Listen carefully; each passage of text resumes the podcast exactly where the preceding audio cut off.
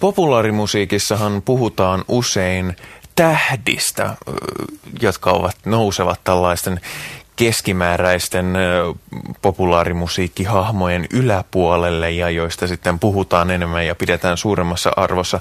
Vai onko näin? Sitä ei tiedä ennen kuin asiasta on puhuttu tavalliseen tyyliin poptalkissa ja siitä tosiaan puhumme tällä kertaa, joten huomaatte tällä tavalla, että tuo minun alustukseni ei, ei ollut täysin asiaan liittymätön, mikä on sinänsä aina hyvä asia, mutta, mutta meillä on paikalla totta kai vakiopanelistimme Pekka Laine. Hyvää päivää. Ja Jukka Haarma. Päivää. Ja vieraana meillä on arkistonjohtaja ja popmusiikin tutkija Janne Mäkelä. Päivää. Hän, hän on siis kirjoittanut sen kuuluisen väitöskirjan John Lennonista. Vai, vai menikö väärin? Ainakin väitöskirja, en tiedä siitä kuuluisuudesta. Okei, okay, no sanotaan, että kyllä minä asiaan kiinnitin huomiota, mutta ehkä mä en ole kaikkein objektiivisen yleisö. Sanotaan vielä sen arkistonkin nimi, niin ehkä se selventää hieman. Jats, ja. Suomen jats- ja pop-arkisto. No niin, Joo. Se, on, se on hyvä. Mutta tähteys, ja itse asiassa lähdetään heti niin kuin kovalla, kovalla palalla. Mitä tähteys nykypäivänä tarkoittaa vai tarkoittaako tähteys nykypäivänä enää mitään? Koska siis mulla on ainakin, kun mä seuraan mediaa vaikka edes ohimennen, etenkin jos katsoo lööppejä, iltapäivälehtien otsikkoja ja kyllä nykyään sitä on livahtanut Helsingin Sanomiin tai muihinkin, niin tuntuu, että kaikki on tähtiä, että puhutaan niin idols tähdistä jo siinä vaiheessa, kun ne on niin kuin ensimmäisessä karsinnassa ja, ja tota noin, tuntuu, että kaikki on tähteyttä, että se on vähän samanlainen kuin tämä salarakas, että se on semmoinen titteli tai, tai määritelmä, jota voi heittää. Mitä, mitä nykypäivänä tarkoittaa tähteys? Vai tarkoittaako se enää mitään? No kyllähän se edelleen tarkoittaa jotain. Tietty se on, siinä on semmoinen inflaatio käynyt, että kaikki ovat potentiaalisesti tähtiä, mutta toisaalta jos katsoo vaikka suosikin 60-luvun numeroita, niin kyllä sielläkin jo sitä tähtitermiä viljeltiin aika ahkerasti. Mutta tähteys siis lyhyesti ottaen on, on tähti tarkoittaa populaarimusiikissa yleensä tämmöistä luovan alan toimijaa, jonka suunnilleen kaikki tuntevat. Ja tähteys puolestaan on sitten se kaikki semmoinen mekanismi, joka liittyy siihen, miten se tähti on julkisuudessa esillä, mitä hänestä tunnetaan. Mutta tota, joo, kyllähän se tietysti vuosien varrella monella tapaa on muuttunut ja olet kyllä siinä oikeassa, että tähtiä tai, tai siihen liittyvää tätä terminologiaa kyllä viljellään joka paikassa tällä hetkellä. Sä itse olet tutkinut ja kirjoittanut tähteyden historiasta väitöskirjatyössä todella mielenkiintoinen sukellus John Lennonin tähteyden eri ulottuvuuksiin. Miten sä alun perin tutkijana kiinnostuit tästä tematiikasta? Sehän on totta kai populaarikulttuurin kannalta on hyvin olennainen teema. Mikä sai sut pureutumaan no tähän joo. tematiikkaan? Joo, mm, no alkuja mun piti kirjoittaa väitöskirja tämmöistä aiheesta kuin silmälasien merkitys populaarimusiikin historiassa, mutta tota, tämä tyrmättiin ja ehdotettiin sen sijaan, että otapas tämä yksi keissi täältä, eli John Lennon, että jospa lähtisit siitä, siitä jotain tekemään. Ja näinhän mä sitten lapsuuteni sankariin tar- tartuin ja tota, asetin tällaisen tieteellisen luupin alle ja siitä lähettiin. Pekka nauraa, mutta mun mielestä se olisi ollut itse asiassa varsin mielenkiintoinen lähtökohta. Se on tulossa. kyllä, ehtii, kyllä ehtii vielä. Ehtii vielä.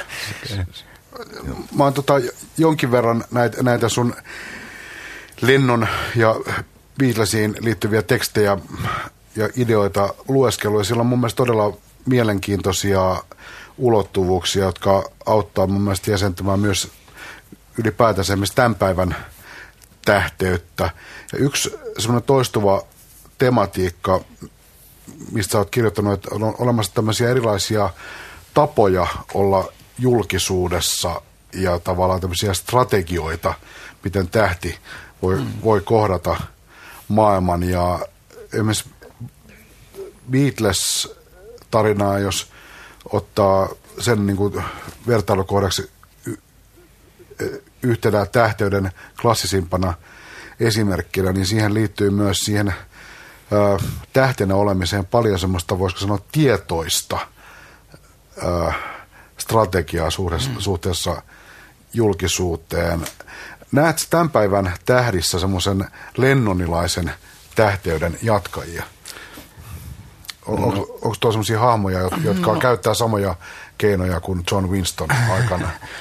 Kyllä, niitä on. No ehkä ne on enemmän näitä, näitä tota vanhempia valtiomiehiä ja naisia, jotka samalla tapaa kuin Lennon, niin pyrkii mahdollisimman paljon kontrolloimaan sitä omaa, omaa tota, tekemistään, läsnäoloa julkisuudessa. Että, että kyllä nyt joku Madonna tai Bono mm, sa- samalla tavalla ö, pyrkii pitämään sitä tähtiasemastaan huolta, mutta siihen sitten liittyy aina niitä semmoisia ristiriitaisia elementtejä, että sitten taas media saattaa olla toista mieltä kuin, kuin tähti. Ja Lennonillahan tämä oli kanssa semmoinen aika kantava teema usein, että, että tota, hän niitä räiskyviä mielipiteitään esitti ja pyrki tekemään sitä, mitä halusi, mutta että sitten aina ei suopeella katsottu, että ahaa, tuolta se nyt tulee ja se on hankkinut tuollaisen vaimon rinnalleen ja, ja mitäs tämä nyt oikein on, mutta että tämä ikään kuin tämä tämmöinen ristiriitaisuus tai kilpailu tai jopa tappelu siitä, että mitä se tähti saa edustaa, niin se, se kuuluu tähän tähteyden luonteeseen ja kyllä niitä nyt edelleenkin tai edelleenkin samantyyppistä kamppailua käydään. Kai Lennon on kuitenkin, en ole tosiaan ole tästä lukenut sitä sun teostasi, mutta tuota, näytöskirjaa, mutta eikö Lennon kuitenkin edusta juuri tämmöistä rockille ominaista tämmöistä niin kuin jossa oma, tähteyden liittyy tietty omaehtoisuus. Mm. Että ei olla niin kuin jos Beatlesin alkuaikoina, se oli kuitenkin niin tuotteet, tuotteistettua, tuotteistettua tähteyttä, mutta Lennonin kuitenkin selkeästi oli se, että hän haluaa niin kuin määritellä itse oman elämänsä. Kyllä, ja hän kovasti hyökkäsikin sitä Beatlemanian ää, aikaa vastaan, että silloin kaikki meni pieleen ja hän ei ollut se oikea Lennon, joka hän nyt on. Että, tota, että, ja mä luulen, että se tämä tämmöinen omaehtoisuuden, se mitä Lennon edustaa, niin se on ehkä se hänen tärkein perintönsä rockmusiikin, musi, musiikillisten töiden lisäksi, mutta että se, se hänen tärkein perintönsä on se, että miten olla rockmuusikko. Ja sen takia hän, e-, eikö tämmöinen iso, iso asia heittää, että kuitenkin jos ajatellaan rockia, eikä niinkään mm. poppia. Popissahan tavallaan tähteys on niin kuitenkin sisällä. Rockissa se on kuitenkin rokkiin liittyy juuri tämä tämmöinen, jos lähdetään rokkia, mm. niin kuin, lähdetään niin kuin, että rokki on ää, itseilmaisua ja ikään kuin lähempänä taidetta, niin se on aina mm. vähän, sit, että tähteys ei, ei niin kuulu siihen niin kuin automaattisesti. Se on, sen kanssa on aina vaikea elää. Juu, se on suurempi ongelma niin, siellä niin, rokin niin, puolella niin, kuin popin puolella. Joo. Tot, joo, olen kyllä ihan samaa mieltä.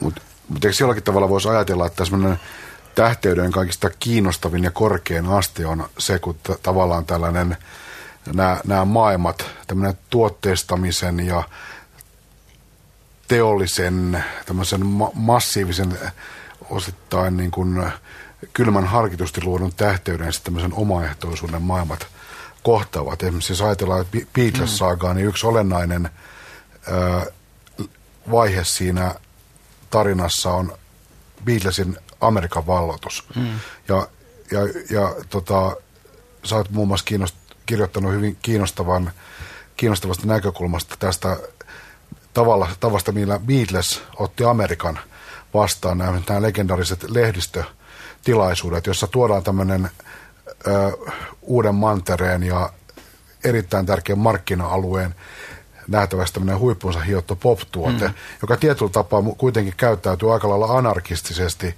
ja omapäisesti vetämällä tämmöisiä, niin kuin, jota voi nähdä tämmöisenä julkisina sketseinä.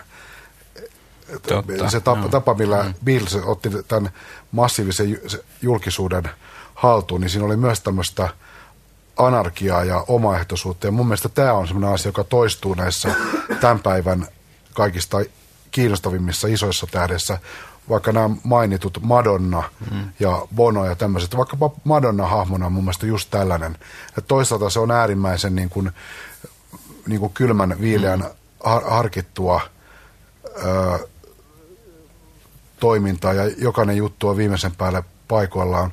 Mutta kuitenkin se henkilö, jonka ympärille tämä kaikki rakentuu, säilyttää itsellään tietyn tämmöisen anarkia-oikeuden ja semmoisen hu- luvan, luvan tehdä mitä hu- huvittaa. Aivan, joo. Se kuuluu joidenkin tähtien etuoikeuksiin tämä, tämä tai itse asiassa heiltä odotetaankin tätä, että he, he niin kuin esittää itsensä semmoisena tilanteen herrana tai rouvana. Et, et, ja, ja Beatlesillä se sitten tosiaan ilmeni just tämmöisenä pelleilynä, tai että he olivat mielestäni yhtä lailla koomikkoryhmä kuin musiikkiryhmä, ja se, ehkä sen komikan huumorin kautta he niin kuin tavallaan toisaalta suojautuivat sitä pop-mekanismia vastaan, toisaalta käyttivät sitä hyväksi. Se oli se aika, aika kiehtova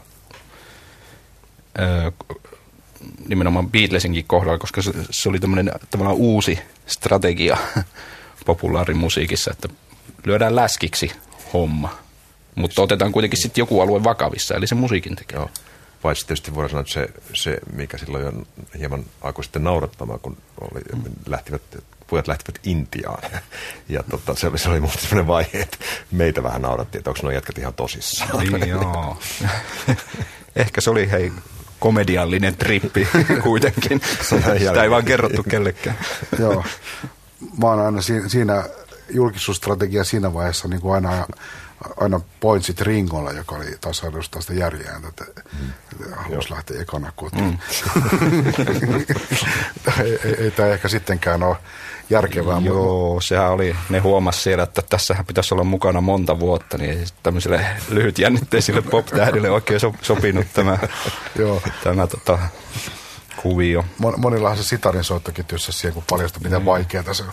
Mutta tiettyä uskottavuutta ne sieltä sitten onnistu hankkimaan, jos ei nyt ihan näitä, näitä tota, ää, oppeja, uskon, uskonnollisia oppeja, mutta kuitenkin ne alkoi, ehkä nyt joillekin ne näyttäytyi vähän koomisina t- t- tästä, tästä, tämän vuoksi, mutta toisaalta sitten he, heille saattoi tulla jotain jopa tämmöistä uskonnollista auraa tai, tai semmoista – vähän niin kuin johtajuuden elementtiä sitä kautta, että ahaa, nämä ei olekaan mitään pelkkiä muusikkopellejä, niin, vaan niin kuin ne on, yrittää löytää jotain.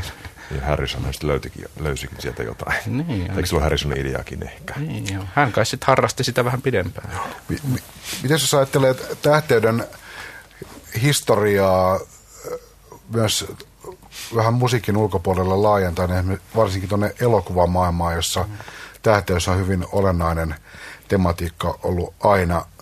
Kaksi sellaista hallitsevaa piirrettä suurissa tähdissä on se, että samanaikaisesti myös Peter von Baak on mielenkiintoisesti kirjoittanut tästä teemasta, että, tähdet on samalla kertaa jollakin tavalla epätodellisia nousee kaiken tämmöisen arkisen ymmärryksen mm-hmm. yläpuolella, mutta samalla niissä on jotakin tämmöisiä inhimillisiä perusominaisuuksia hyvin mm. voimakkailla – tavalla läsnä. Eli hy, hyvä tähti on sellainen, joka on paljon enemmän kuin me, mutta samalla juuri sellainen kuin me kaikki. Niin, näet sä esimerkiksi tämän päivän tähteydessä edelleen nämä sam- samat ulottuvuudet, tämmöinen toisaalta yli, yli tota, mm. samalla kertaa yli-ihminen ja samalla kertaa semmoinen niin perusihminen kuin olla ja voi.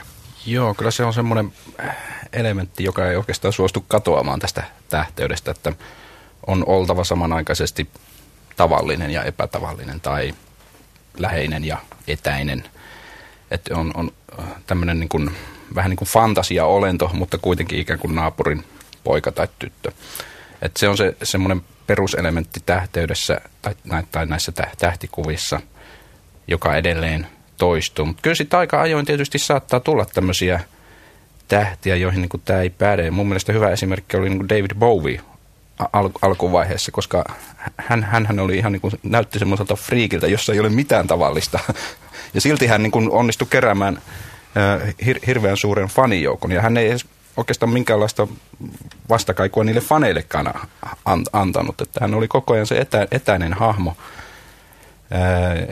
jos tämmöisiä poikkeuksia aina aika ajoin tulee, mutta ei nyt muita tuu mieleen, että, että, että tota, joku lordikin, niin sehän on hyvä esimerkki siitä, että niin tavallinen kundi, joka voi vain olla, että hän on vaan nyt sitten, hänellä on ollut se haave niin kuin kaikilla kundeilla ja hän on sitten sen toteuttanut ja sitten se on vaan näkyy tämmöisessä vähän epätavallisessa muodossa. It, itse asiassa mitä mulle tuli tuossa ensimmäiseksi mieleen, niin on tylin tapaus Michael Jackson, joka varmaan voimme, voimme rehellisesti sanoa, että, että hän on tähti ja tavallaan sitten Madonnakin on tällaisia tähtiä. Niissä ei kauheasti sitten ole, jos on ollenkaan tämmöistä niin kuin todellisuuspohjaa tavallaan, että mm.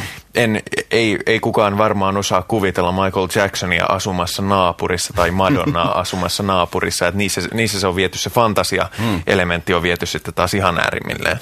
Mutta mut, mut kyllä niissäkin on joku, joku tota, semmoinen hyvin, hyvin todellinen ulottuvuus semmoisessa sanotaan nyt vaikkapa amerikkalaisessa mm. kontekstissa, niin kuin Michael Jacksonin tavallaan tarina on semmoinen perus showbusiness-saaga, joka on vaan viety vähän hurjaan, hurjiin potenssi mm. lukuihin, mutta kyllähän sieltä tietty, tietty, tietty perus tarina taustalta löytyy. Ja kyllä Madonnakin, jos ajattelee Madonnaa niin kuin henkilönä, jos hän haastattelussa mm. puhuu, niin kyllä siellä on aina semmoinen tietty, tietty tota, ää, tode, se... todellisuus tulee, tulee läpi. Ja hän haluaa Joo. viestiä myös sen, että hän on, hän on niin kuin ka- kaikki mm. niin kuin mu- taustat ja muistot semmoisesta Joo, se, normaalista. He, totta, joo. Niin kuin, ainakin alkuvaiheessa heillähän he olivat niin kuin aika tavallisiakin, toteuttivat sitä amerikkalaista unelmaa, että, että, että, että tulevat jostain mustasta yhteisöstä tai, tai sitten ää, nainen, ää, en nyt muista oliko Madonna puutteellisista olosuhteista kotoisin vai ei, mutta että sitten kun se tähtiasema vakiintuu, niin sitten voi jopa tämmöisiä vähän fiktiivisiä elementtejä, niin kuin Beatlesilläkin sitten siinä vaiheessa, kun he huomasivat, että hei, eihän tämä homma lopukkaan, että mitäs nyt, me voidaan lopettaa keikkailu ja pukeutua hassuihin hepeneisiin ja piiloutua studioon ja, ja tota, lähettää vaan välillä levyjä maailmalle. Että siinä vaiheessa se voidaan vähän antaa periksi siitä tavallisuuden paineesta. Mm-hmm. Jos palataan vielä tähän elokuvatähteen, niin kyllähän, kyllä kai se jotenkin Peter von bakkia lainaksi tämä, tämä tietty lumo, hmm. joka liittyy, on aina juuri, että se on niin jotain saavuttamatonta, jotain, sanotaan jotain Valentino ja Clark Gable. Hmm. Se on kuitenkin ollut, okei, okay, Marilynista voidaan sanoa, että hän on niin kuin haavoittuvainen, sillä tavalla hmm. niin kuin inhimillisempi, mutta kuitenkin se, ne oli jossain tuolla hmm. korkeammalla, se oli selkeästi niin kuin tavoitteena ja yleisö tavallaan myöskin ehkä sen näki, haluskin hmm. nähdä semmoisena. Totta kai maailma muuttuu, niin nythän tavallaan voisi sanoa, että tähteys on kriisissä – Siis siinä mielessä, että tota, mikään ei, ei enää jää niin kuin ihmisille tiet tuntematta. Että mm. tavallaan niin kuin kaikki on mahdollista niin kuin netin kautta paljastaa jokaisen tähden mm. yksityiselämänkin. Että tota, siinä mielessä ei ole enää tavallaan mahdollista, että se olisi niin kuin jossain tuolla kaukana. Mm. Vai? O, o, joo, siis var, varmaan näin, mutta kyllä niissäkin tätä, tätä Valentino-tapaus on tietysti esimerkiksi mielenkiintoinen tämmöinen varha, varhainen niin kuin hysterian luoja ja – siihen, jonka hautajaiset oli tämmöinen ihan mo, mo, moderni tällainen niin kuin tähtikultin puoli irvokas huipentuma.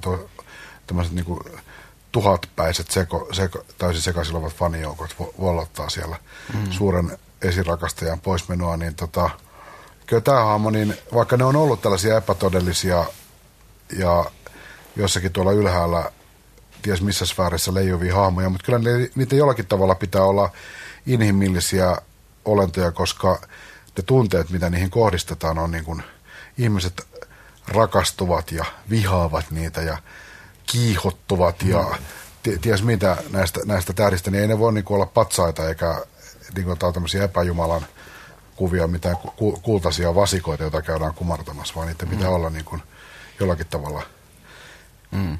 ihmisiä. Tuosta tuli toi David Bowie-esimerkki, oli mun mielestä hyvä, koska sitten taas jos ajatellaan siitä, että mistä tähteys saa niin kuin merkityksensä ja mikä sen kunkin tähden keskeinen sa- sanomaan on, niin eikö se ole kuitenkin sillä tavalla, että tähtihän ei sitä määritä, vaan se tähden ihalia, eli fani. Niin mm. esimerkiksi David Bowen, monet, monet David Bowista on just tästä kaikista hörhemmällä ka- kaudella, mm. niin onhan monet niin kuin ihmiset puhunut siitä, jotka on hurahtanut David mm. Bowien, mitä se, mm. mikä David Bowen viesti oli että, että monet ihmiset, jotka on hakenut identiteettiä, mm. kuka minä mm. olen ja, mm. ja, ja tota, miksi mä en ole niin kuin muut. Mm. Niin tavallaan, että se David Bowie sanoma on esimerkiksi tulkittu sillä tavalla, että sä voit olla kuka tahansa niin. ja tehdä mit, mm. mitä haluat. Että se on antanut hyvin konkreettisen Aivan. tällaisen mm.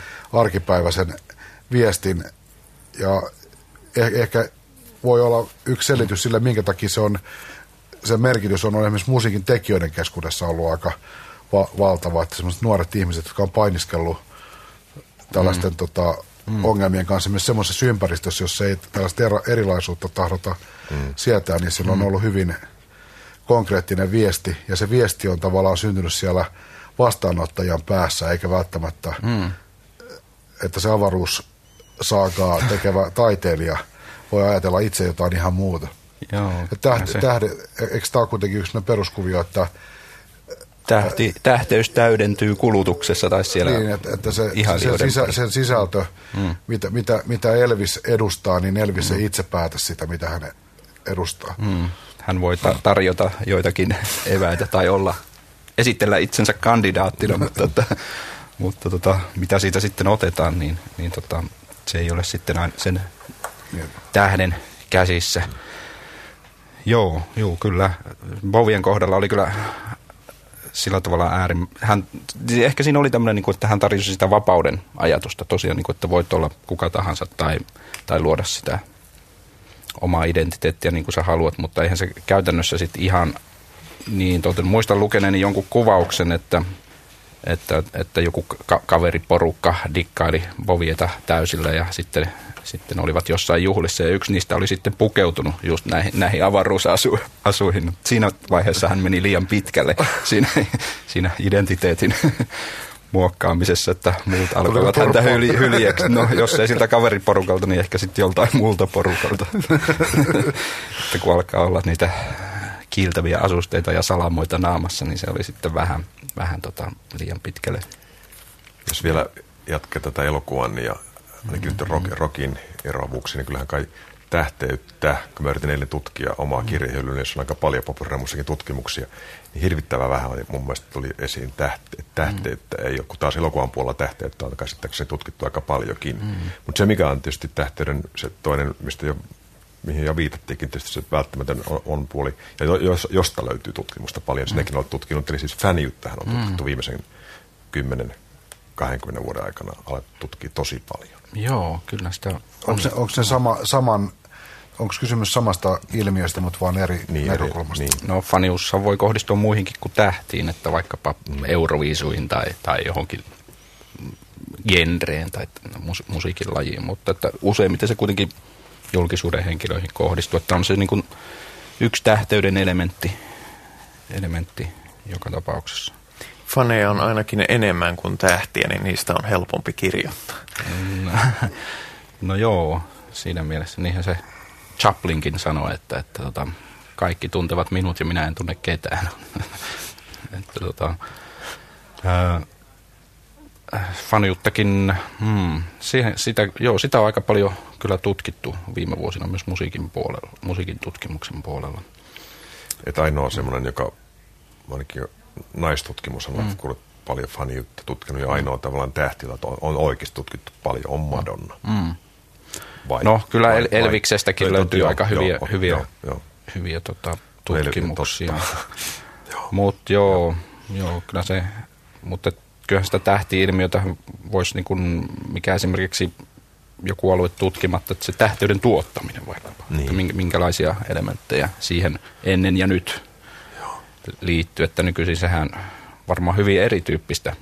Ajattelen nyt kaikkia näitä televisiokytkentöjä, idolseja ja mu- mu- muita, että, tota, että se toimitaan ihan, ihan eri keinoin kuin 20-30 vuotta sitten, mutta kuitenkin sitten varmaan on jotain semmoista traditiotakin, joka siellä kulkee koko ajan alla. Sitä olisi aika mielenkiintoista, jos joku lähtisi vähän ää, tarkemmin syynäämään siitä kyllä mulla tulee vahvasti mieleen semmoinen ajatus, kun aina, aina viitataan tähän nykyaikaan ja kun meillä on nämä kaikki idolsit ja kaikki nämä telkkarit ja pelit ja pensselit, niin tämä ei ole nyt oikein sama kuin silloin Greta Karpo aikanaan, niin niin ei tota, siinä sitä lumoa varmaan ei, ei varmasti ole, mutta mä luulen, mä luulen kuitenkin, että kysymys, että silloin ihmisten ja tämän teollisuuden ja kaikkien ihmisten ja tahojen joihin tämä tähteys jollakin tavalla olennaisesti kytkeytyy, niin intressit olivat aika lailla samat kuin nyt. Tulee mieleen tämmöinen ihan to, vertaus, vertausko aivan toisenlaiseen asiayhteyteen. Tiedätte kuuluisan blues-kitaristi Robert Johnsonin. Mä muistan, mm. kitaristi Rai Kuuder sanoi hänestä hauskasti jossa haastattelussa, että olen aivan varma, jos Robert Johnsonilla olisi ollut käytettävissään satavattinen vahvistin, hän olisi käyttänyt sitä mutta kun sitä ei ollut keksitty mm. silloin vielä, niin se, se, hän nyt soitti näin, kun soitti. Mä luulen, että vähän sama juttu, että jos niillä Rudolf Valentinoilla ja muilla olisi ollut tämä, sanotaan, että on kysymys työkalujen kehittämisestä, mm. mutta ajatusmallit ja mm. pyrkimykset on ollut hyvin paljon niin kuin saman mm. suuntaiset. Ja tietyt tällaiset niin kuin, ehkä ma- manipulatiiviset mm. julkisuuden rakentamisen keinot ja kaikki tällaiset on aina ollut niin kuin no, sam- samat. Mm. Tai aina, mutta että... No, sama ideahan siellä pohjalla kuitenkin niin kuin vaikka musiikkiteollisuuden kannalta on, että, että tähti on, on keino öö, tuottaa rahaa, tuottaa tietynlaista pysyvyyttä siihen, siihen tota, mu- musiikkiteollisuuden öö, kuvioon. Täh, et ehkä se, ja voi olla, että se niinku itse asiassa vain korostunut viime vuosina, että kun musiikkiteollisuuskin elää niin monenlaisissa murroksissa, että, että sitten niin kun sitä tähtien kautta voidaan minimoida niitä, niitä epäonnistumisen elementtejä tai ris, riskejä, että niin kuin tähdet tai sitten gen, genre ehkä toinen hyvä esimerkki, että miten, miten sitä kautta pystytään toimintaa pitämään yllä. Mutta siinäkin tapauksessa voidaan sanoa, että supertähteys on kriisissä, koska kenttä on ikään kuin niin hajantunut, että semmoista kaikkia yhdistäviä madonnoita ei välttämättä enää niin helposti pysty niin, no rakentamaankaan. Tuossa Pekan kanssa olikin puhetta, että sitten, sitten turvaudutaan näihin vanhoihin tähtiin. Osa saattaa olla jo kuollut, osa sitten kaivetaan jostain comeback-kiertueelle. Mm että tota, niissä on semmoinen valmis brändi olemassa, Aivan. että sitä on niin kuin aika, se on sitä, edustaa sitä pysyvyyttä, jota, jota se musiikkiteollisuus kaipaa. Että sitten ehkä näiden uusien tähtien kohdalla harrastetaan tätä epävarmempaa kokeilua, että katsotaan miten käy, mutta että vanhoihin mm. tähtiin voi mm. melkein aina luottaa. Niin siis, mm. Joo, siis se on minusta mielenkiintoinen ero, jos ajattelee jotakin tavallaan historiallista tähteyttä, että semmoinen on nykyaikana on mahdotonta mun mielestä olla tässä ajassa tähti, joka kiteyttää tämän ajan. Samalla tavalla kuin ma- mm. vaikka Marilyn Monroe mm. 50-luvulla tai James Dean mm. tai jotkut tällaiset tai Beatles 60-luvulla, niin on siinä hetkessä tähtiä ja sitoo sen ajan mm. tietyllä tapaa yhteen, mutta tä, nyt, nyt, nyt on ajatus siitä, että sä oot iso tähti, niin se edellyttää jonkinnäköistä mun mielestä historiallista kaikupohjaa mm. melkein sun pitää olla vähän niin kuin ja plakkarissa. Tai sitten tai toinen vaihtoehto, sitten sä oot semmoinen niin kuin keskikirkas tähti, että sä oot joillekin iso mm. asia, mutta et sä, niin, et ei ole mitään yhteen sitovaa semmoista supertähteyttä. Tai sitten se kuollut tähti, niistä, niistä sitä lumoa löytyy kuitenkin. On, se, se, se, on se, niissä on se mystiikka, joka ei koskaan, jota ei koskaan voi ratkaista lopullisesti. Ei, ei, ei ehdi arkipäivästyä, ei ehdi haperoitua, laskeutua liian lähelle kuolevaisia tai mokata sitä omaa myyttiä. Mm. Se on tietysti tunnetusti se varmin tapa. Mitä semmoinen iso kysymys, mikä tähteyteen jollakin tavalla liittyy, ja esimerkiksi erityisesti semmoisten ihmisten puheessa, jotka jotenkin vierastavat tätä tematiikkaa, että tähteys on jotakin keinotekoisesti synnytetty, että totta kai niistä nyt tulee niistä idoslaulajista mm. suosittuja, kun siellä on se maltava koneisto ja markkinointi ja manipulaatio ja ihmisille syötetään ja ei kerrota siitä, mikä on oikeasti hyvää. Ja, ja, ja tota, voiko tähteyttä rakentaa rakentamalla? Joo, kyllähän sitä voi, mutta tota, chanceit ovat aika pienet. tai että tota, se vaatii aika paljon resursseja ja, ja, ja erilaisia toimintoja. Että, tämähän on semmoinen äh, väite, joka itse asiassa on ollut ollut tähteyden alkuajoista lähtien esillä ja populaarimusiikissakin, mm, no, var, en ole nyt, ei ole tarkkaa tietoa, mutta sotien jälkeen kuitenkin niin se, se että, että tämä on nyt, tässä on nyt jotain epäilyttävää tässä touhussa, että tähtiä voidaan tuottaa niin kuin me, liukuhihnalta vaan. Mutta käytännössähän se on hyvin epävarmaa toimintaa, että mä veikkaisin, että varmaan niin kuin jos levyyhtiö lähtisi nyt tekemään jotain tähteä, niin ehkä yksi kymmenestä voisi niin kuin jotenkin preikata läpi. Että, eikö se le- levyyhtiöiden toiminta on aika lailla, mitä ne levyjä tuottaa, niin 80 prosenttia tuottaa tappiota. Ja, Ei se ja, ole koskaan muuttunutkaan hirveästi se Niin, 80-20. ja tuossa, kun aikaisemmin oli puhetta, että se yleisöhän se lopullisesti kuitenkin päättää, mm. että, että musiikkiteollisuus voi esitellä ne kandidaatit, laittaa siihen riviin, mutta tota, että, että mitä sitten yleisö päättää, niin sehän tästä sen kiinnostavan jutun tekeekin, että se ei, sitä ei kuitenkaan voi lopullisesti etukäteen tietää, että tuleeko, vaikka olisi minkälaiset markkinatutkimukset alla. No tie- pieni tietysti tarkennus, kyllähän 56-luvulla tehtiin levyjä ja heitettiin niitä tuonne mm. mediaan ja katsotaan mitä tapahtuu. Et, et siellä oli nyt kuitenkin lähtökohtana, että lähdetään paremmin rakentamaan ja, mm. ja odottamaan tiettyjä tuloksia. Mm. Että ei kaikkea laiteta ulos, mikä, mikä nyt tuntuu vaan kivalta. Mm. Kai siinä mm. on siinä mielessä niin kuin mm. bisnesmäistynyt. Mm. Ja kai, se, kai semmoinen lopputulema sitten kuitenkin on se, että semmoiset, jotka oikeasti jäävät elämään semmoista tähden elämää tonne ihmisten tajuntaan, niin ne ovat kuitenkin aitoja. Siis että tähteys, semmoinen aito tähteys on loppupeleissä, on jotakin autenttista ja sitä ei voi sy- synnyttää, jos se oikeasti jää sinne niin kuin taivaalle pysy- pysyvästi. Mm. Että se, semmoisen pienen lyhytaikaisen ilmiön, eikä tässä pitäisi niin kuin erottaa sellainen, mm. että saadaanko että paljon ääntä ja pauketta ja ilotuljetussäihkettä mm. saa aikaan tekemällä, mutta jättääkö se mitään oikeasti jälkiä kenenkään mm. mieliin, niin, joka on mun mielestä tämmöinen tähteyden oikea edellytys, niin mm. sitä ei pysty tavallaan tekemään.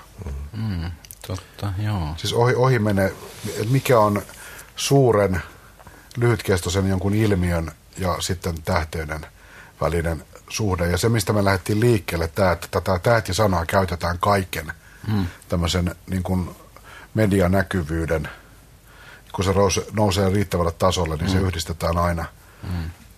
siihen, niin se, puhutaan itse asiassa jostakin muusta mm. kuin tähteydestä. Mm. Mutta niin sanottu, jos palataan siihen, siihen alku, mitä alussa heitin, että tätä, tätä rokin ja tähteiden suhteen on aina ollut pikkasen ongelmallinen, niin jos ajatellaan yhtä merkittävää on tietysti niin kuin kitara, kitaristitähdet, mm. nekin on tavallaan niin kitarasankareita. Mm. Ja en mä tiedä, alko kitarasankareiden niin kuin dikkaajat tietää kaikki sen ihmisen elämästä. En, en mä tiedä, mutta siis niin kuin, niistähän puhutaan kitarasankareina. Mm. Ja, ja tota, siinäkin on semmoinen niin tietty mm. vai. Ää, niin, tarkoitat, että siis niin kuin san- sankaruus... Sankaruus on jotain, jotain erilaista kuin, kuin mm. tähteys. Mm. Ne on niin kuin oman työnsä kautta tulleet sankariksi. Joo. Ja tähteys on vaan jotain, jota, joka on tullut sitten, mitä ne ei ole itse ajatelleet. Joo, no ehkä sitten kaikkein suurimmat muusikot ovat näitä molempia, että, että on, on niin kuin mm. aitoja sankareita, niin, niin. mutta sitten myös semmoisia, jotka kaikki... Onko, kaikki onko Eric Clapton tähti vai sankari? hmm. Se varmaan Minkä tiedät... historiallisen vaiheen otamme hänen Aivan. niin, eikö, eikö se tiedetä sitten Oli se Jumala, päästä? Jumala se oli 60-luvulla. Siitä se on tullut sitten kyllä alaspäin. Lähtee Jumalasta liikkeelle ja tulee sitten, Tö, päätyy sankariksi. Toi, toi on itse asiassa hmm. mielenkiintoinen, mitä mä oon pohtinut tässä tähteydessä, on se, että niin kun, mikä on aitoa tähteyttä, että voiko esimerkiksi olla tähti ja sitten lakkaa olemasta tähti? Vai onko tähteyden nimenomaan niin määritelmään kuuluu se, mm. että se on jollakin tasolla pysyvä arvo ainakin nyt tämmöisellä, en nyt tietenkään voida puhua mm. ikuisuusasteella, mutta sille esimerkiksi jossain Beatlesin tapauksessa se kyllä jatkuu se suosio pitkän aikaa mm. mullonkin senkin jälkeen, kun ne on lopettanut jo tekemistä sen, mm. mutta on, onko niinku semmoisia, voiko semmoista sanoa tähdeksi, joka on ollut todella huipussaan, mutta tullut alas ja nyt sitä ei kauheasti enää hmm. muisteta. Äkkiseltä ei tule ketään mieleen. Tuleeko teille? Ö, joo, siis toi liittyy vähän siihen, mitä mä tuohon Jukan esimerkkiin liittyen rupesin pohdiskelemaan. Mä oon itse miettinyt tätä lähinnä just elokuvakontekstissa, että on olemassa semmoisia arvostettuja huippunäyttelijöitä – jotka ei ole kuitenkaan, jotka on niin tavallaan työ orientoituneita, jotka välttää tavallaan sitä tähteyden tiettyä kaistaa elämässään ja olemisessaan. Mm. Ja myös julkisuutta vä- välttelee ja on mm. esillä pelkästään töidensä kautta, jotka ei oikein mielly tähdiksi. Otetaan vaikka joku esimerkki, joku, onko, onko näyttelijä Harvi Kaittel tähti. Mm. Hän, hänen naamansa näytetään, niin useimmat ihmiset, joo mä tiedän, toi on se amerikkalainen mm. tosi hyvä näyttelijä. Sitten vieressä on, on sitten vaikkapa saman sukupolven häiskäpä, häiskänä Al Pacino, joka että hän, mm. hän, hän on tota, tähti. Niin mm. vo, mä voisin kuvitella, että on olemassa nimenomaan, että se tähti itse asiassa tulee sieltä alas. Vaikkapa Miki Rourke, mm. niminen hiippari, mm. näytti 80-luvulla pari vuoden mm. ajan olevan niin kuin suurin mm. mies. Mm. Sankari tähti se, sitten Marlon Brando. Niin, ja hänestä ei ole jäänyt mitään jäljellä. Mm. To, to, totaalinen niin kuin romahdus. Ja sitten mm. on paljon näitä hänen aikalaisiaan, jotka on ehkä enemmän mm. sitten ollut tämmöisiä niin kuin asiallisia äh, tota, huippuja. Mm. Ja niin kuin jo, jo, jo, mm. jotka jättää paljon pitemmän mm. jäljen. Ja sama, sama, mä en tiedä että toimisiko tämä musiikin puolella niinkään, mutta että, että kyllä mun mielestä sieltä täh, tähteyden, mm. varsinkin tuolla leffapuolella, niin semmoinen lyhyt, äärimmäisen kirkas, mutta lyhyt kestoinen tähteys on hyvin tyypillinen mm. on, il, no, ilmiö. Mm. Kyllä musiikin puolella tietysti näitä tähdenlentoja on, on, on. riittää, mutta sitten tämmöisiä niin kuin – isoja tähtiä, jotka häipyy jonnekin. Niin kuin John Lennonhan teki näin vuonna 1975, vetäytyi viideksi vuodeksi. Ja kyllä hänestäkin sitten koko ajan niitä kirjoituksia julkaistiin, että, tämä ei ole reilu, että sä oot nyt siellä koti että sun oikea homma on olla esillä julkisuudessa ja tehdä niitä levyjä. Ja kun mä luulen, että jos nyt joku iso tähti näin, näin tekisi, niin niitä paineita varmaan samalla tavalla kohdistuisi, koska – koska, koska niin kuin äsken sanoin, niin, niin se musiikkiteollisuus nykyisin saa elinvoimansa juuri näistä vakiintuneista tähtinimistä. Ja kyllä ne sieltä kaikki sitten kaivetaan esille vaikka puoliväkisin comeback-kiertueelle tai, tai levyn tekoon. Et, et, että, että tota, öö, se, kun on kerran tullut tähdeksi ja on tiettyä pysyvyyttä siinä tehtävässään osoittautunut, osoittanut, niin tota, vaikea on sitä ovea laittaa kiinni ja sanoa, että en ole tähti enää. Sitten voisi heittää sen, että jos, jos Bob Dylan nyt olisi tehnyt tämän kuuluisan tämä moottoripyörä mm. muista, joka, josta vieläkään ei tiedetä, oliko se moottoripyörä onnettomuus vai siitä, että halusi julkisuudelta pois, niin mm. kyllä se selvitettäisiin se asia aika nopeasti nykypäivänä. Hu- huilaamaan vähän aikaa. mm. Miten tota, tähteyteen ja faniuteen liittyy tämmöinen verbi kuin palvominen ja palvonta, joka mm. on tuota uskonnollisen mm. elämän puolelta lainattu käsite. Näetkö että tähteydessä on uskonnollisia ulottuvuuksia? Yksi sellainen tie, tietty tavallaan my, myyttinen ulottuvuus, johon monet tähdet liitetään, on esimerkiksi Jeesuksen mm. hahmo. Ja just tämä sun tutkimuskohteessa on mun mielestä näitä klassisia esimerkkejä siitä. Ja niitä on paljon muitakin, johon liittyy muun muassa tämmöinen julkinen kärsimys, mm. näytelmä ja mm jonkinnäköinen uhri mm. ihmisten edestä ja, ja tämmöisiä jotenkin uskonnollisesti virittyneitä ulottuvuuksia. Kuuluuko tähteyteen mitään uskonnon elementtiä sun mielestä? Ku, kuuluu hyvinkin vahvasti. En tiedä ehkä onko se tällä hetkellä niin näkyvää, mutta tota, kyllä se siellä on sitä vä- jotkut tutkijat väittäneet, että se on, niin kuin, se on jossain määrin korvannut uskontoa, julkisuuden palvonta tai tämmöiset niin sanotut parasosiaaliset tällaiset etäiset su- suhteet ihmisiin, joita me emme oikeasti pääse juurikaan tapaamaan, mutta jotka tuntuvat läheisiltä. Tuli mieleen tuosta Bob Dylanista sitten, että, että kun hän silloin 66 vetäytyi ja tuli sitten takaisin 68, niin hän näytti aivan Jeesukselta. Hänellähän oli tämmöinen Jeesus-parta ja valkoinen puku ja hänen kohdallaan puhuttiinkin toisesta tulemisesta. Et, et, et, ja, ja aika moniin muihinkin tähtiin kohdistui silloin 60-luvun loppupuolella tämmöisiä uskonnollisen johtajuuden paineita. Että silloin erityisesti niin kuin rock, rockmusiikissa tämä tämmöinen us, uskonnollisuus näkyy hyvin vahvasti. Jim Morrisonakin tuli yhtäkkiä parata. Niin, kyllä. Ja sitten he, he kokivat tämän, tämän Jeesuksen kohtalon, eli tavallaan, tavallaan uhrattiin tämän rock kulttuurin tai vasta, vastakulttuurin alttarilla tai millä, nyt sitten. Tai näin ainakin monet varmaan asian ymmärsivät. Ku, kuoli, kuoli joidenkin meidän puolestamme.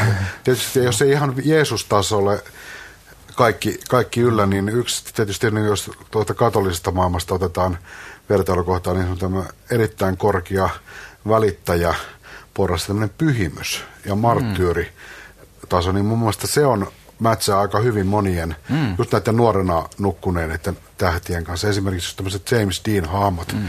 jotka, jotka tota, kuolee semmoisessa vaiheessa, että se kaikki on vasta vähän niin kuin nup, nupulaa ja au, aukeamassa, niin kyllä ne, kyllähän niistä tulee tämmöinen aika pyhimysmäinen jälki sinne mm. historiaan. Ja on mm. esimerkiksi tapaus Diinistä nähty, että on hyvin vaikea avata sitä kuvaa ja tuoda siihen mitään tämmöisiä kivulojampia, mm. tummempia, kriittisempiä mm. ulottumuksia. Se, se on semmoinen ma, ma, ma, marttyyrimäinen ja pyhä se kuva, mikä siitä tähdestä jää ihmisten mieleen. Mm, kyllä. Kyllähän näiden suurten tähtien kohdalla sit a- aika ajoin, kun kuolemasta tietty aika on kulunut, niin tu- tuoda näitä toisia sävyjä siihen, mutta useimmiten ne, ne jäävät kyllä sitten kakkos siellä, niin kuin Lennoninkin kohdalla, että tuli näitä paljastuskirjoja, mutta lopulta sitten kukaan ei niistä nyt niin kauheasti välittänyt, kun se nyt kuitenkin oli Lennon. Et, et joo, näihin niin, ehkä, ehkä monella tapaa juuri nämä tämmöiset nuorena kuolleet tähdet ovat kulttuurisesti hyvin, hyvin merkittäviä, vaikka he ovat enää fyysisesti läsnä, niin niiden joku semmoinen merkitys kiertää meidän, meidän keskuudessamme. Jotkut saavat niistä edelleen voimaa, eikä, eivätkä he suostu oikeastaan kuolemaan koskaan, varsinkin nyt kun olemme eläneet näitä sähköisen tallentamisen äh, vuosia jo kohta sata, sata vuotta ja vähän ylikin, niin he ovat ikään kuin koko ajan ikuisesti läsnä keskuudessamme.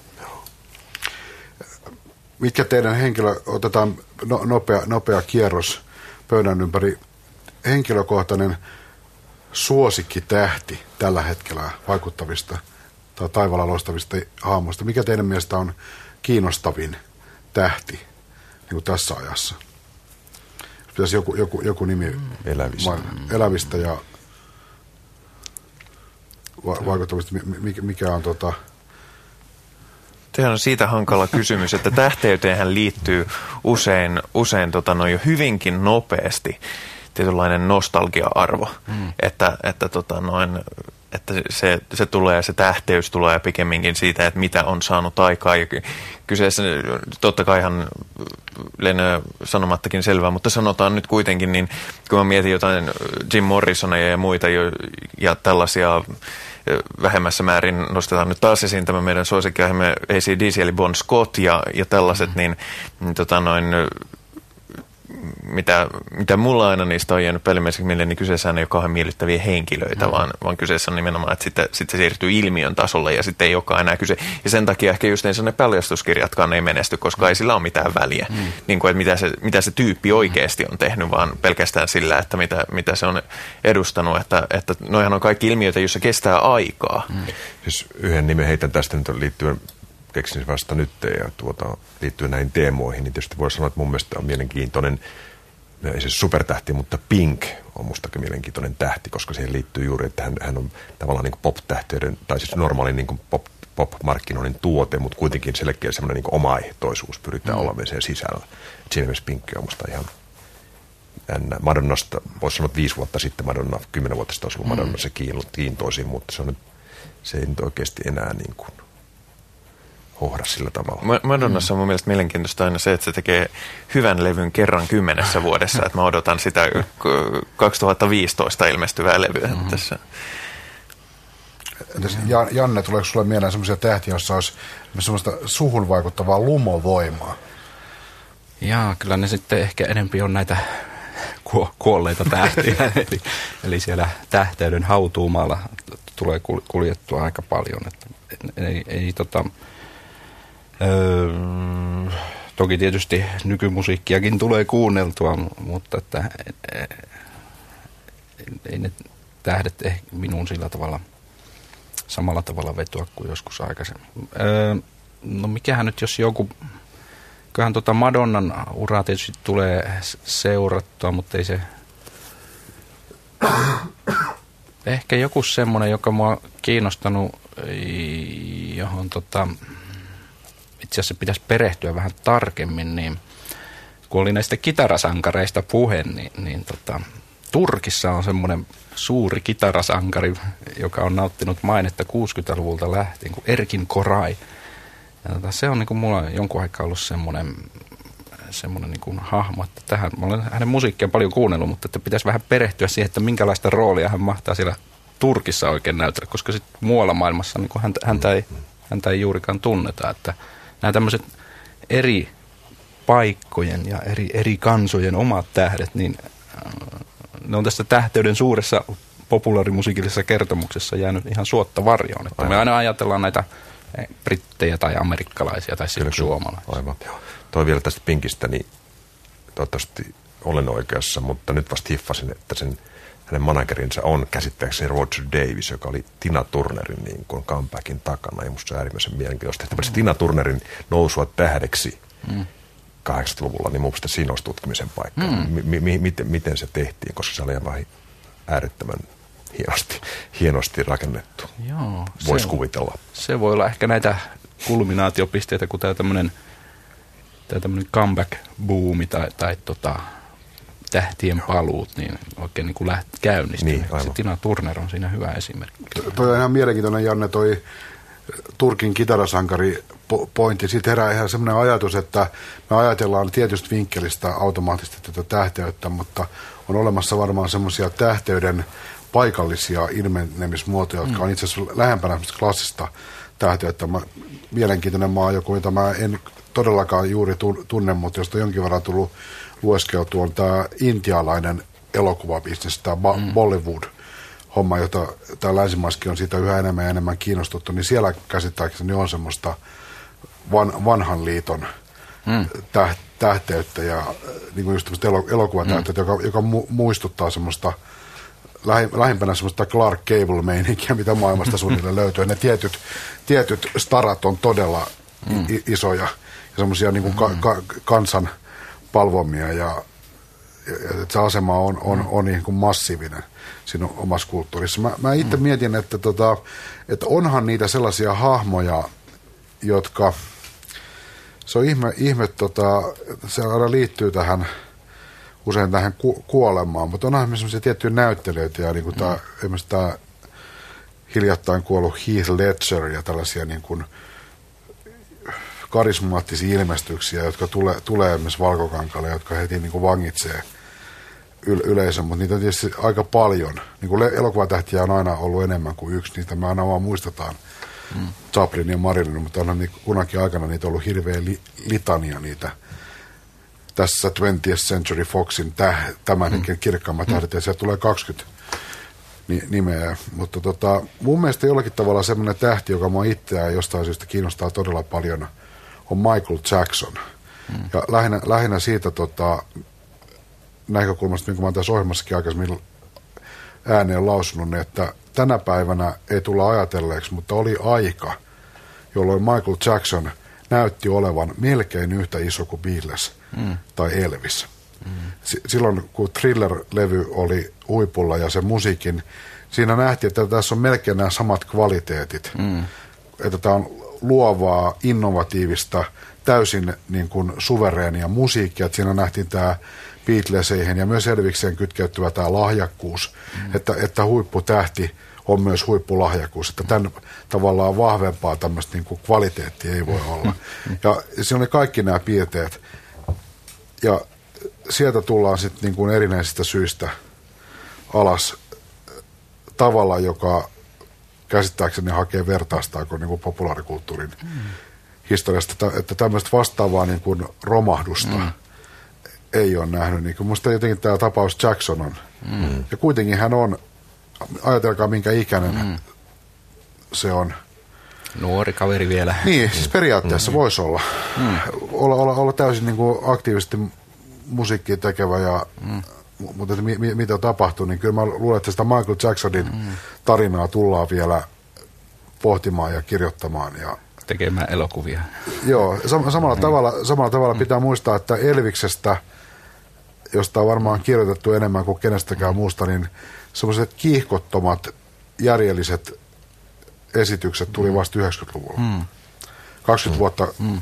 kuoleman jälkeen tuli semmoiset, mitä, mitä todella mm. ta- tapahtuu, Kyllä. tyyppiset Mike, jutut. Joo, Michael Jacksonista ei kyllä ole vielä tommosia ja itse asiassa hänen musiikistakaan ei ole kauheasti kirjoitettu, että tota, kaikista mm, mu- muusta. Joo, muusta että, tota, siinä, joo, se tämä romahdus on tietysti ehkä, ehkä on tämmöisen klassisen tähtitarinan yksi, yksi elementti, että, että Michael Jackson kyllä täyttää nämä kriteerit oikein hyvin, että ehkä hän on viimeinen suuri pop-tähti siinä mielessä, että mm. Yksi tapaus muuten, mikä mua kiinnostaa, jos vielä, vielä menen tähän, niin valtavasti, niin on, on hyvin kiintoisa. Mä en tiedä sitten, että onko reilua, reilua sanoa sitä niinkään tähdeksi, mutta Peter Gabriel on mun mielestä ollut valtavan mm. kiintoisa hahmo just niin tällä mielessä. Ja, ja se, miten, mä en, mä en ollut edes tajunnut sitä, kun mä näin YouTubesta pätkän, missä, missä tota noin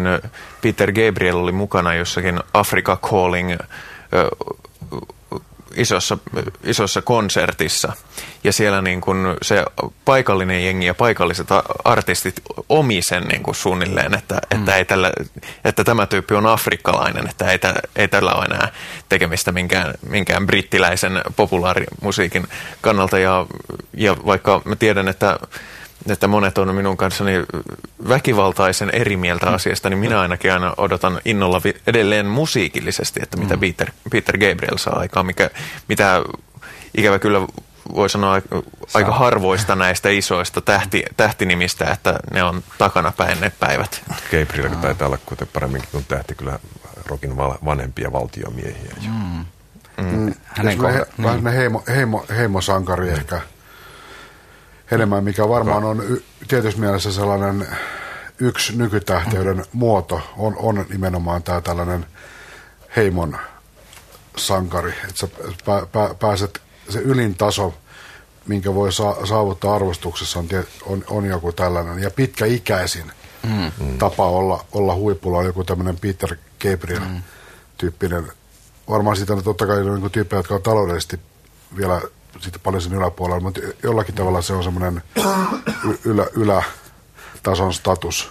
No joo, ehkä noin yleisesti ottaen hän on varmaan ka- kaikkein arvostetuimpia tätä rock-tähtiä tai miksikä tähdeksi häntä nyt kutsutaan. Että tota, jossain vaiheessa häntä kohtaan nyt oli kritiikkiä sen suhteen, kun oli, oli tätä hyvän tekeväisyystoimintaa ja pidettiin sitä jotenkin mm, epäilyttävänä mm, musiikin yhteydessä, mutta että se vaihe on kai mennyt jo vähän ohi ja Gabriel nauttii niin melkeinpä kaikkien arvostusta, että ainoastaan vaan, että niitä levyjä saa odottaa niin kauan.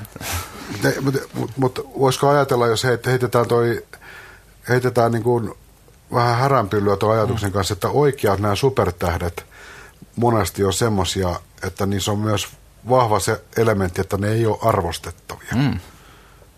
Siis että ne on, niin kuin, ne on kan, populistisesti kansan mm. valitsemia ja siitä, että riippumatta siitä, onko Marilyn mm. hyvä näyttelijä, arvostettava elokuva-alan mm. ammattilainen vai ei, hän on suurin tähti. Ja El, Elvis tai kuka tahansa, mm. niin...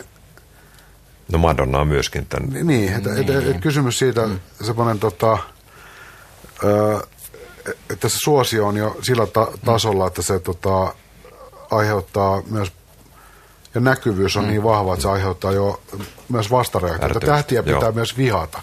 Eikä mm. Peter Gabriel niin kuin, varmaan se joissakin herättää aggressioita, mutta mm. tämän tyyppiset hahmot, niin ne arvostettavat – Ah, mutta tähti, tähtiä myös vihataan. Joo, herättää ristiriitaisia tunteita, joo. Mutta mä luulen, että Madonnankin kohdalla niin kyllä ne ristiriitaiset tunteet olivat enemmän pinnalla silloin hänen uransa alkuvaiheessa. Nyt kun hän on saavuttanut mm. tämmöisen senioriteetin statuksen, niin, niin en mä tiedä, onko niitä niin, onko Madonna viha enää niin, niin kova kuin se oli joskus 80-luvun lopulla? Eikö siinä tule semmoinen rahvaanomaisuus, että, että tykkäät sitten Madonnasta, kun et keksinyt mitään, mitään kiintosampaa? niin kuin minä äsken. Mutta kyllähän se, kyllä on myöskin semmoinen rockiin liittyvä, muistan yhden tuntemani pienen levyyhtiön Mokulin, joka sanoi aikoinaan ihan julkisesti jossain musiikkia mediassa. Mä vihaan Beatlesta. Joo, Ei- Beatles sitä vihan niinku- historia on kyllä mielenkiintoista kirjoittaa. Et, en mä tiedä, oliko että vihaa musiikkia vai onko tämä niin valian suurta. En, en, en tiedä taustaa, mutta Kyllä monilla varmaan mitta tuli täyteen tuossa muuta, muutamia vuosia sitten, kun joka vuosi tuli uusinta julkaisuja tai jotain deluxe-bokseja ja mu- muita tämmöisiä. Niin kun, ja alku vaikuttaa vähän hä- härskiltäkin se. ja kaikki alkoi viittaamaan mm. siihen musiikkiin, että kuinka hyvä. Ja taas joku se selkeä Niin, niin. Pepper-tribuutti tai jotain muuta. Mutta ky, mut kyllä siis mä, mä, mä uskallan väittää, että tota, uh, tätä tämmöinen vihan herättäminen on olennainen osa hmm. tätä, tätä prosessia. Mä muistan semmoisen jä- jännän tilanteen, kun mä ohjelmatyötä tehdessäni haastattelin yhtä tällaista ruotsalaista indie-bändiä tai bändin laulajaa ja puhuttiin heidän uudesta levystään. Sitten hän sanoi haastattelun lopuksi, että by the way, The Rasmus on todella paskabändi. Se ei liittynyt mitenkään tä- tähän, tähän tota, niin mä vaan jotenkin ajattelin, että ilmeisesti Rasmuksella alkaa oikeasti mennä Ruotsissa hyvin, koska mm. jos, ei ku- kukaan merkityksetön bändi ei mm. herätä tällaista kä- kä- käyttäytymistä. Se, että, että jos sä sanot, että, että tota, niin kuin, ja kyllä musta mo- joku Madonna-keissi on mm. vähän samanlainen, että se, mm. se pitää niin kuin erikseen, mä, että kun ei ole vaikea löytää niin kuin myös jotain rockipuolen tyyppejä, niin mä, mm. mä inhoan Madonna ja kaikkea, mitä se edustaa. Mm. Niin tota, että sun pitää olla riittävän, sun pitää olla matkalla tähteyteen ennen kuin sun vihamisella on mitään merkitystä. Mm. Tuosta Rasmuksesta tuli mieleen pojat, että me ei puhuttu ollenkaan, onko Suomessa tähtiä? No, Siis Ky- me, kyllä, me ollaan puhuttu aika, nykytähtiä. niin, että me ollaan puhuttu niin maailman mm. mittakaavassa. Niin, mutta Tota, kyllä niitä, On. jos nyt ajatellaan, että on, on henkilöitä, jotka tekee luovaa työtä musiikin parissa, ja su, suurin osa suomalaisista jotenkin tunnistaa Lordin tai, tai, tai, tai Ra- Rasmusta tai Himiä tai, tai iskelmätähtiä. Et kyllähän siellä, mutta se, sit se vaan se tähteyden luonne on täällä vähän, vähän erityyppinen kuin, että täällähän tämmöistä glamour-meininkiä, joka on yleensä aika usein tähteyteen liitetty, niin sitähän on kun pyritty karttamaan viimeiseen asti, että sitten pikemminkin korostettu jotain työn merkitystä vaikkapa, että, No, että mm. tässä painetaan työtä, olen, olen Kari Tapio ja kyllä sanoit, veit sanat suusta, niin joo. lähden, ke, lähden tästä ke, keikoon. Nähdään siellä, terve. Että se tietty niin kuin etäisyys puuttuu, mutta tota, toisaalta taas tämä on vaan mun mielestä meidän kansallinen sovellus tästä ikiaikaisesta mm. teemasta, kun ne on meidän tähtiä ja Aivan. mä mie- mie- mietin tota, vaikka tämmöinen hahmo kuin Vesamatti Loiri. Hmm. Esimerkiksi on, jos ajatellaan näitä tähteyden tiettyjä ulottuvuuksia, tämmöisiä karismaa ja mu- muita tämmöisiä tekijöitä, niin kyllä mun mielestä niin kuin, joku esim. Loiri on esimerkiksi. Tä- Vi- Vihaakohan häntä kukaan? Kyllä, siis mun mielestä, Kyllä, mun, kyllä, kyllä mä se- luulen, että siis niin kuin sillä, että mm. Se tulee myöskin tietysti ehkä jo sitten sen äänen, äänenkäytönkin Niin. on, kautta. on, ja sitten sillä tavalla, sillä tavalla, että ne on tehnyt, tehnyt tota, paljon semmoisia juttuja, jotka ei ole millään tavalla niin kuin ne, ne, neutraalia mm. ke, keskitien tekemistä, vaikka on niin kuin suosituita ja mm. mainstreameita, mitä tässä maassa on mm. ikinä tehty. Ja Minä, yksi- minä voin tunni, tunnustautua, että minä, en- minä en erityisemmin välitä mistään, mistään mitä Vesa-Matti Loiri on tehnyt, ainakaan musiikin, noin kyllä kauheasti elokuvien varrella, mutta tämä, että minä erityisemmin en pidä, ei ole vielä kovin voimakasta vihaa. Yksihän, yksihän tietysti, mikä oli siellä mielenkiintoinen vä- väitöskirjan, mm. ehkä nyt niin gradu ehkä jo tehtykin, niin on tietysti PMMP, mm. joka edustaa erittäin mielenkiintoista tähteyttä. Joo, kyllä. Se on semmoista nyky, keskiraskasta ny, nyky, nykytähteyttä. Miten sitten, tota, mutta onhan meillä tietysti nämä meidän historialliset tähtemme, joista yksi tota, on hyvin sattuneesta, sattuneesta syystä hyvin vahvasti läsnä tämän syksyn mediatodellisuudesta mm. Tapsa Rautavaara. Mm. Aivan. Eikö hän on nyt tä, täytä tota kaikki Kyllä, joo. mahdolliset kri- joo kriteerit? on niin kuin, liikkuu monien eri medioiden tai, tai tota, Mutta siinähän on äärimmäinen suomalainen tähti, että mm, hän on, niin kuin kreikkalainen jumala siellä taivaalla, mutta kuitenkin hän liukastuu uimahallissa tavallisten mm. ihmisten keskellä ja ku, mm. kuoli no. sinne. Siis et, et, mm. ko, ko, ja harjakaisissa keikalla ja mm.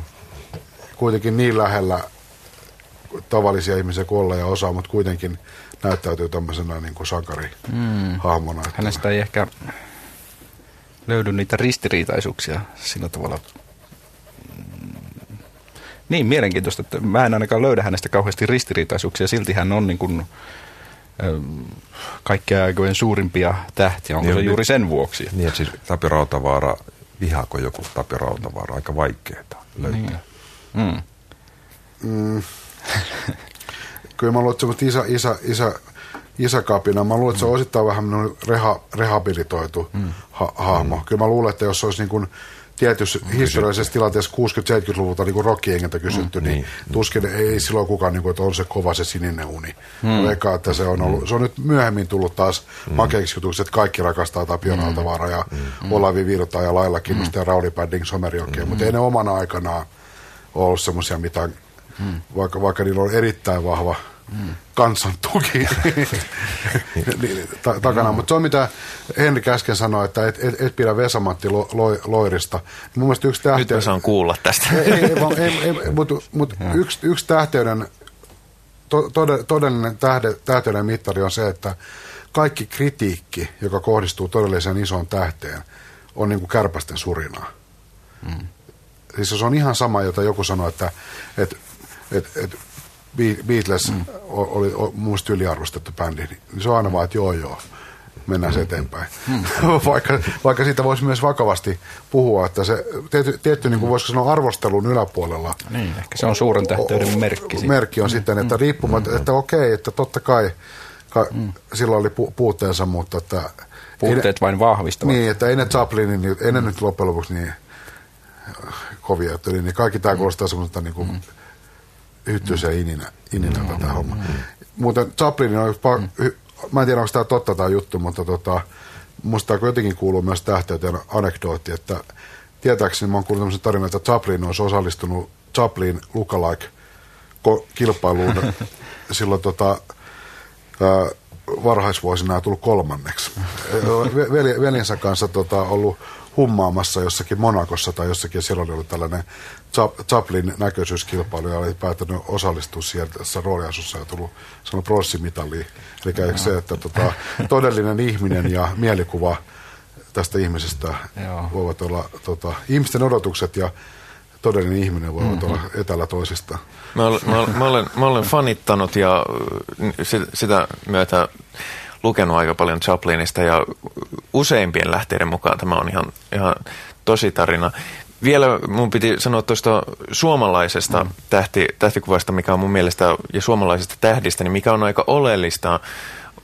Mun näkemykseni mukaan, voin olla hyvin väärässäkin, mutta on se, että, että jos ajattelee ison maailman mittakaavassa ja varsinkin Amerikoissa, isot tähdet, ne niin kuin nousee, niillä on omat kaupungin osansa, ne eristäytyy sinne ja ne, ne, ne sillä tavalla niin kuin nousee tavallisen kansan yläpuolelle, mutta Suomessa oikeastaan ei ei voi päästä kovin kauas tämmöisestä, tämmöisestä että, että kyllä Suomessa niin kun, kyllä sitä täytyy käydä, vaikka olisi kuinka, kuinka iso tähti, niin kyllä sitä melkeinpä kenen tahansa täytyy käydä siellä lähikaupassa itse, itse ostamassa ne ruokatarvikkeet. Ja jos vaikka nyt ostaakin mm. hienon talon vaikkapa tuosta Helsingin merenrannasta, niin ei sekään ole vielä kauhean kaukana ka- Kampista tai Töölöstä. Musta tosta, no joo, toi on hyvä. Mulle tuli mieleen kun tota, tuonne meidän jat, Jats- ja Pop-arkistoon tuli just vähän aikaa sitten mm, Tappi Suojasen johtaman viihdetoimistojen, äh, viihdeohjelmien tämmöinen toimisto 60-70-luvulla, niin sen matskuja ja siinä oli esimerkiksi Irvinistä paljon lehtileikkeitä ja juuri hänen tästä Ryysyranta, komeasta ö, oman kodistaan siellä Hämeen Hämeen, omat, Hämeen linnassa ja tota, siinä oli vähän semmoista niin kuin tavoiteltu tämmöistä glamour henkeä, joka sitten tuli rysähtäen alas ja Irvin ei varmaan itse siellä kaupassa käynyt, että kyllä hänellä näitä hakumiehiä ja naisia oli aika, aika paljon, että hän, hän jo, jo, hänessä oli aika kiehtovaakin tämmöistä, että oli se kansanmies, mutta että kuitenkin, kuitenkin se alkoi tulla vähän tämmöinen Citizen Kane-tyyppinen hahmo jossain vaiheessa. Se Irvin on varmaan hyvä juuri tämä esimerkkinä, mutta kuitenkin voidaan kai sanoa, että Englannissahan rock on jo Mansonit ja muut, mm. mutta Suomessa niin tavallaan rahakaan ei riitä ole niin Björn Malruusina tuolla jossain isossa kartanossa. No, että ammu, vois, ammu fasaneja tuolla kaikista Voi. maailmassa. Niin. voi olla, että se riittää, mutta Suom- Suomessa se kuitenkin... Tää, se Vai onko se, onko se tietoinen, tietoinen lähtökohta, että ei, ei, ei, ei eristäytytä? Eristäydytä? Tai, tai, Joo. tota, ei ainakaan, jos eristäydytään, niin ei kovin näyttävästi, vaan että mm. siihen Suomessa tämä raha on sen verran tabu tai tää, tää, nämä rikkaudet, että Aivan. ni, niitä nyt ei niin kauhean mielellään sitten esitellä, vaikka olisikin. Ja Suomessa voi aina muuttaa Lappiin, jos haluaa olla rauhassa. Siellä on tilaa. Ei, ei tarvi eristäytyä muurien taakse. Mutta kyllä, kyllä, mä, kyllä mä luulen, tota, että toi on aika olennainen piirre ja historiallinen jatkumo myös toi, kuinka läheisiä ne tähdet on ja kuinka lähellä ne on tavallaan sitä arkea. Mm. Puhutaan me sitten Tauno Palosta tai Ville Valosta. Nämä on kaikki hahmoja, jotka on niin kuin, tuossa se asuu naapurissa ja aina silloin tällaista tulee tuossa tor, torilla, Niin, torilla mä- nähtyä. on myös lihapiirakka. Mm. Tauno Palo on ollut samassa ravintola elitessä tapahtuu Tauno Palo moikkaamassa. Ja- Olisiko ja- Suomessa ketään semmoista, niin kuin, joka olisi vähän, vähän niin kuin ylimaallinen tai jotenkin, että se, se ei käy kaupassa tai, tai, tai tota, se ei tule kadulla vastaan? Mä luulen, että ne asuu sitten Monakossa tai jossain, että ei ne asu Suomessa. Niin piti, piti just sanoa, että nä, näissä tota, formula-heboissa saattaa olla pikkasen sitä, sitä tota, vi, vikaa, mutta ne on tietysti se, että ne tosiaan on, elää su, suuren osan siitä tähden elämästään ei-suomalaisessa kulttuuripiirissä. Mutta nythän kyllä sinne Lappiin rakennetaan vähän tämmöistä eli, elitistikylää. Ahaa, Eikä mikä- jaa, siis hyvä. tähän, mihin niin kuin meidän raha-ihmisemme, jääkiekkoilijat ja formulakuskit Se verovapaa vyöhyke. Siellä saa- taloja niin sanotusti. Onko siellä konepistolivartijat niin, mutta siis pitää sitä- kans, kansanloitolla, ettei, ettei tähteys himmene tavallisten kuolevaisten läsnäolon myötä. Olisiko tämä tulevaisuuden visio?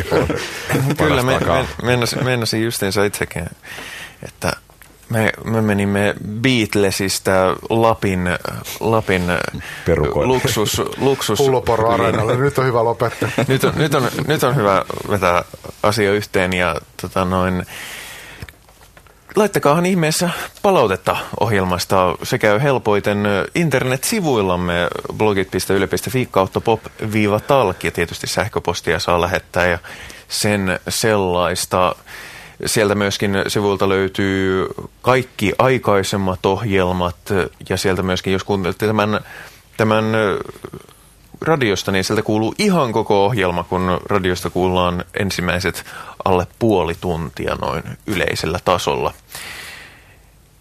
Mutta ennen kuin lopetamme aivan kokonaan, niin perinteiseen tyyliin etsimme, mikä on nostanut musiikin kuuntelijan päätä iloisesti yllättyen viime aikoina ja sillä tavalla tuonut iloa tähän harmaaseen ja kovaa vauhtia kylmentyvään syksyyn. Eli haemme sykähdyttäviä kokemuksia musiikin, musiikin alalta, oli ne sitten ihan mitä tahansa, kirja, biisi, levy, konsertti, mitä tahansa. Has, hauska anekdootti vaikkapa. Kuka rohkenee aloittaa vai aloitetaanko taas perinteisesti vieraasta? Pistetään heti kovaan paikkaan. Selvä, semmoinen mukava kokemus liittyy työhöni siellä Jats- ja Pop-arkistossa.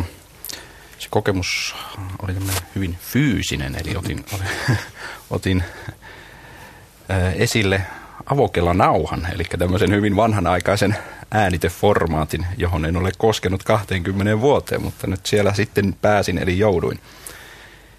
Ja pujotin sen sitten siihen avokela nauhuriin. Se oli aika semmoinen sykähdyttävä kokemus, että aa, tällä tavalla ne hommat joskus toimia. Sitten panin sen nauhurin pyörimään ja siinä avokelassa ei lukenut mitään, eikä siinä avokelan ää, nauhakotelossakaan lukenut mitään.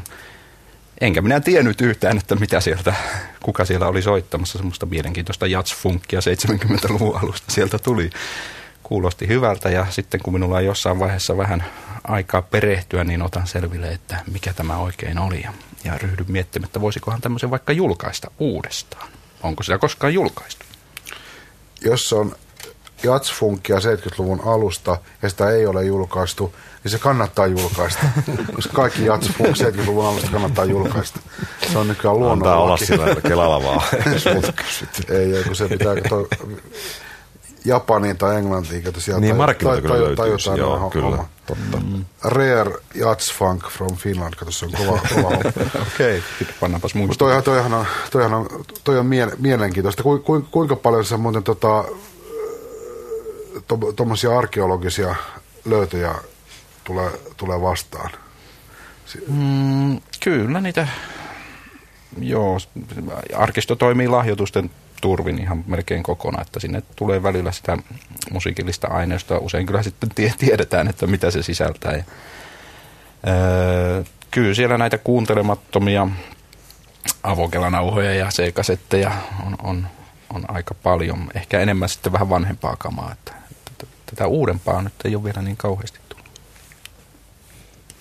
Sä sanoit Henrik tuon sana ilo, niin mä otan siitä kiinni ja niin mä, mä, mä tulen ilo, ilon kautta lähestyn tätä hommaa. Mun tuore musiikillinen elämys on tämmöinen ruotsalaisyhtiö kuin I, I'm from Barcelona. Siis niin kuin nimestä päätellään, niin ilmeisesti Jönköpingistä kotoisin oleva tällainen, voisi sanoa poppikuoro. Siinä on siis hirveä rev- revokka ihmisiä, olisiko 20-30, jotka hoilaa kuorossa tämmöistä yksinkertaista tarttuvaa, vähän brittipop-henkistä musaa. We're from Barcelona on kappale, joka on erityisesti kolahtanut on yhtyeen esikoisalbumilta, joka on ilmestynyt pari vuotta sitten. Nyt on myös uusi levy tullut, niin jos haluatte tietää, mitä eroa suomalaisilla ja ruotsalaisilla, niin käykääpä katsomassa YouTubessa tai muualla. I'm from Barcelona kappale, We are from Barcelona. Tämä kappale ei olisi ikinä voinut tulla Suomesta, eikä näillä näkymin koskaan tämä maa kehitys siihen pisteeseen. Eikö, tällä eikö tehdä. suomalainen kuorolaulu ole? Ei, ole? eikö siinä on semmoinen tota, käsitys, nimenomaan mä sanoin, että käsitys ilosta on, on eri, ihan ratkaisevasti eri, eri, eri, erilainen. Että, tota. Sitten toinen, toinen tuore elämys otetaan sitten kotimaan kamaralta tiukasti ja erittäin suomalaisessa muodissa. Ää, TV1 tuli tällä viikolla, hetkinen, onko se tositarina, sen dokumenttislotin nimi, tämmöinen laulava heimo niminen dokkari, jossa oli tota, imatralaisia tuommoisia nuorempia pari kolmekymppisiä romanikavereita, jotka, tota, joilla on tämmöinen porukka, jotka laulaa perinteisiä romanibiisejä ja soittelee kitaroita, niin siinä oli muutama ihan järjettömän kova laulaja siinä porukassa. Ja mulla, mulla mä oon aina, aina tota, digannut suuresti näiden suomalais, suomen mustalaisten tapaa laulaa. Ja si- siinä oli, siinä oli tota, pari semmoista jamppaa, että sanopa, sanopa vaan, että jos ne kundit menis karaokebaariin tempasemaan vaikka tähdet meren yllä, niin tulisi hiljasta.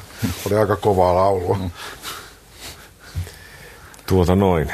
Mä oon kol, taas on kuunneltu levyjä niin älyttömästi. Mä oon hullu, hullu.